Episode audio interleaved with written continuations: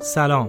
شما به قسمت دهم مجموعه روایت کرونا که تو تاریخ 11 خرداد 1400 ضبط شده گوش می‌دید.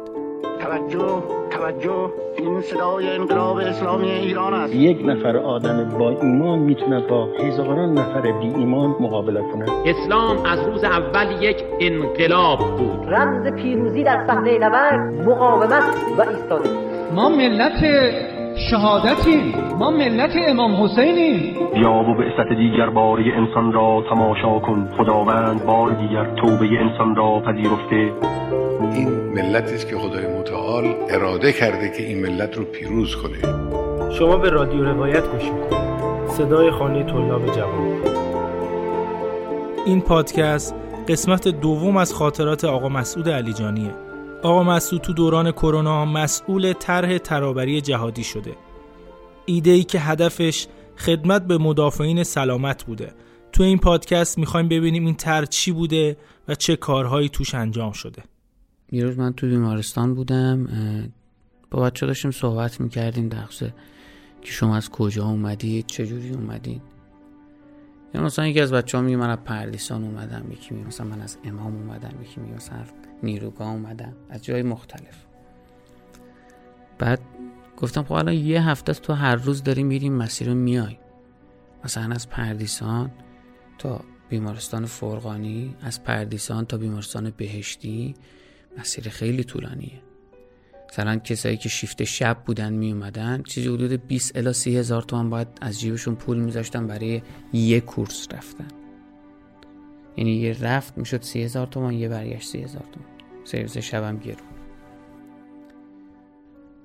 گفتم خب چجوری میرید؟ گفت آره مثلا با اسنپ میریم با تاکسی میریم. یکی گفت مثلا زودتر میام یه ساعت دو ساعت زودتر میام با شرکت واحد میام برمیگردم. به ذهنم زد گفتم خب من که ماشین زیر پام هست. می‌خوام برم خونه. فقط هم کار برای خدا این نیستش که بیام تو بیمارستان جلو چش چهار نفر بودم این ور اون این بچه رو برم برسونم. چه ایرادی داره؟ رسوندمشون و بعد داشتم فکر می‌کردم. گفتم که خب چی میشه این گروه ما ما با جمعیت امران جهادی کار می‌کردیم گفتم خب چی میشه جمعیت یه واحد جداگونه داشته باشه به اسم گروه ترابری؟ شروع کردیم به جذب افرادی که ماشین دارن و می‌تونن توی ایاوزه ها به بچه های جهادی از خونه به بیمارستان و بالعکس کمک کنن. رفته رفته فراخان زدیم از سواری شروع کردیم. به جایی رسیدیم که 6 تا نیسان داشتیم دو تا کامیون داشتیم نزدیک 6 7 تا موتور داشتیم چهار تا ماشین در اختیار داشتیم. یعنی راننده سویچه داده بود به ما. گفت این ماشین در اختیار شما. هر کاری می‌خواید بکنید باش بکنید. هزینه بنزینم با من اینم کارت سوخت. یعنی بچه ها تو ترابری خدمت می‌کردن به خادم مردم. تو ایام کرونا افراد زیادی بودن که نمی‌تونستن تو بیمارستان ها خدمت کنن. ولی مثل دوران جنگ خیلی دوست داشتن در حد توان خودشون کمک کنن. و توی ترابری جهادی از این افراد استفاده شده. و سرویس دیمون هم به این صورت بود. کد میذاشتیم میذاشتیم توی گروه. بچه ها هر کسی که اولین نفر اون سرویس رو قبول می‌کرد اون سرویس می‌خورد به اسم اون فرد. بچه ها تو گروه یه جمعیت طلبه که هر کدوم بیرون بیان برای خودشون یه کسی هن. سر و کله میشوندن سر و کله میشوندن بحث می‌کردن که بابا تو امروز دوتا سرویس بردی بذار این به من برسه. من نتونستم روز بیام. بذار اینو من ببرم. کجا این کارو می‌کنن کجا این کارو می‌کنن آنها تلی داران لحظت آخر الزمانی اسلام هستند و می روند تا وعده های حق را در قرن پانزدهم هجری قمری در کره زمین به تحقق رسانند. اکنون در سالهای آغازین قرن پانزدهم هجری قمری. همانچنان که نبی اکرم صلی الله علیه و آله پیشگویی فرموده بودند.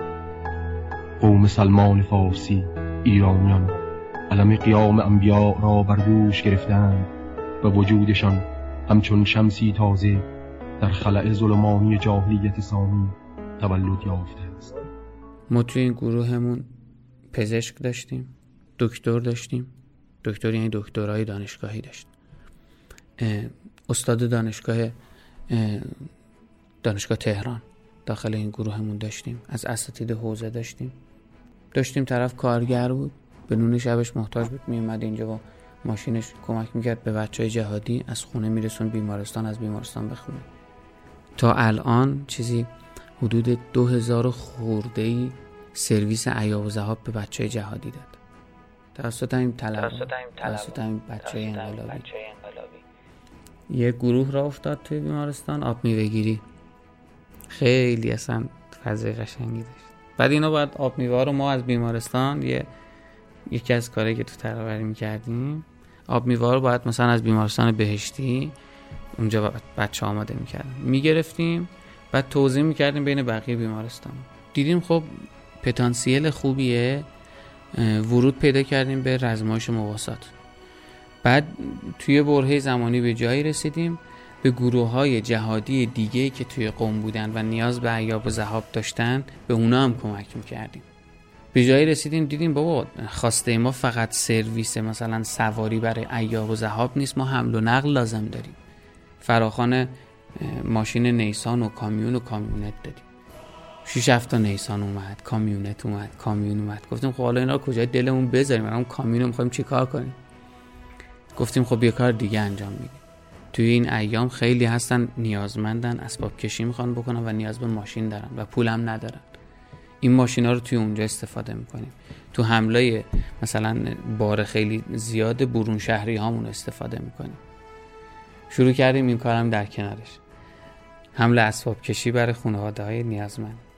یه سری اومدن پیام دادن گفتن ماشین نداریم بیمارستان هم نمی‌تونیم بیایم. ولی یه موتور داریم با این موتور می‌تونیم کمک کنیم. منم به هیچ کسی نه نمی‌گفتم. نگهشون میداشتم به عنوان پیک موتوری ازشون استفاده می‌کردیم بین بیمارستانی بین مثلا مقر فرماندهی با مقر عملیات شروع می‌کردیم اینجا یه موقع چیزی در حد یه موتور می‌تونه حمل بکنه. یا مثلا بعضی موقع بچه جهادی جا میموندن از سرویس. می‌گفت خب چیکار کنم؟ گفتم سب کن. زنگ زدم به موتوری. گفتم مثلا فلان محدوده هست یا نه؟ می‌گفت آره. گفتم بدو فلانی سوار کن برسون بیمارستان. با موتور سریع سوار می‌کرد میرسون بیمارستان. تصور کنید ایام ایام محرم باشه آدم مریض باشه اونم کرونا. هیچ کسی رو هم به عنوان همراه کنار خودت نداشته باشی و از تمام شور و هیجانا و گریه و توسلایی که تو روزه های امام حسین انجام می‌دادیم مونده باشه برامون نگاه کردن یه مدداهی و روزه از تلویزیون. تصورش هم سخته. من دیدم که همه افتادن گوشه بیمارستان و چشمشون به تلویزیونه یه دسته رو انداختم تو بیمارستان. زنگ با رواکتومی بیمارستان هماهنگ کردم. گفتم من می‌خوام دسته را بندازم یه دسته طوری را بندازم تو بیمارستان. اونا هم دیگه کار من دیده بودن. نه نه گفت باش. سه تا چهار تا از طلبه رو آوردم با پرچم های مشکی. به این صورت که چهار تا از بچه دو نفر این و دو نفر این با پرچم مشکی. منم که وسط داشتم نوه خونی می‌کردم. یه دفعه اومدیم تو بیمارستانی که هیچ کسی از هیچی خبر نداره. همه تو شرایط عادی صدای دینگ دینگ این دستگاه رو مخشون. همه اصلا تو شرایط مثلا فیس فیس این اکسیژنا یه دفعه میگه صدای خیلی قشنگی داره میاد سینه زنی همه همخونی. دارن با ذکر حسین حسین میان تمام از اتاقا ریختن بیرون شروع کردن گریه کردن پرستارا پزشکا. اصلا همه از خود بی خود شده بودن یه لحظه. به تو پناه نبرم چه کنم آقا از رو سیاهی به تو پناه نبرم چه کنم؟ توی دل پسی ها تو رو صدا نکنم چه کنم؟ میونه بی یه اتاق بود بعد پرستارا گفتم تو این اتاق نرو. گفتم چرا؟ گفت یه مرد دیوونه است. اونقدر خودش رو زده سر رو کلا خونیه. بری داخل فوشت میده یه لحظه اومدم برم. دقیقا یه قدم برداشتم که برم. یه لحظه اصلا یه جور شدم. گفتم مسعود حضرت عباس این با حضرت عباس اون هیچ فرقی نمی‌کنه. تو معموری برو کار تو انجام بده. گفتم من باید برم برای این بخونم. پرستار نمیذاش. گفتم من باید برم برای این بخونم. دلم رضا نیست برم. یا میرم کلا. گفت با خودتون من می‌دونم بری داخل فوشت میده. گفتم اب نداره. من وظیفه‌مو انجام میدم. اونم تو حال خودش نیست. بذار فوش بده. رفتم داخل و شروع کردم از حضرت ابوالفضل خوندم اولش داشت میخندید به من. اول شعر که شروع کردم. به گوشواره های شعر که رسیدم اول فضل اول فضل می‌کردم.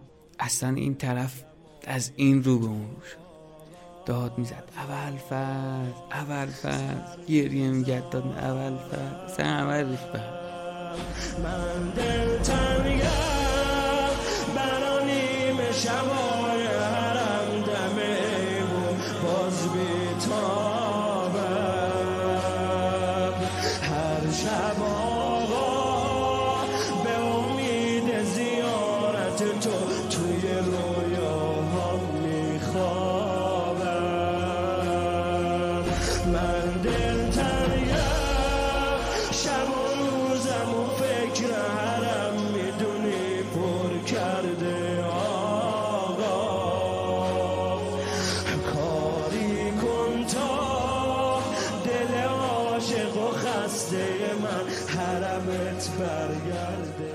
قسمت دهم روایت کرونا تموم شد.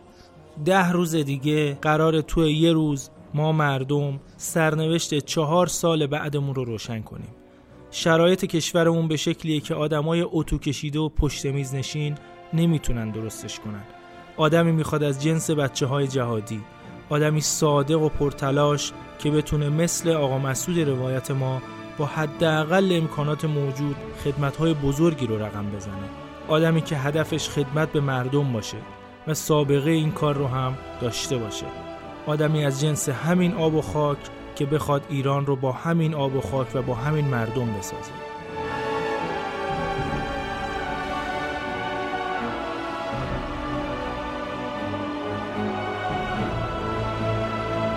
روایت کرونا تو اینستاگرام، شنوتو و Castbox صفحه داره.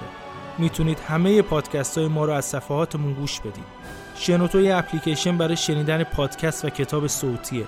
می‌تونید شنوتو رو برای اندروید از Google Play نصب کنید و کاربرای iOS می‌تونن از سایت شنوتو برای شنیدن پادکست ها استفاده کنید. شنوتو روی پکیج یک سالش تخفیف گذاشته و شما می‌تونید با خرید این اشتراک تا یک سال از تمام محتوای شنوتو استفاده کنید. البته شنوتو کلی پادکست و کتاب صوتی رایگان هم داره که نیاز به خرید اشتراک نیست. ما این راهو تا جایی که شما گوشمون بدید ادامه میدیم.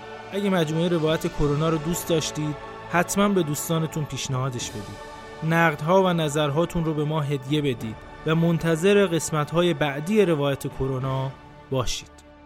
رادیو روایت صدای خانه طلاب جوان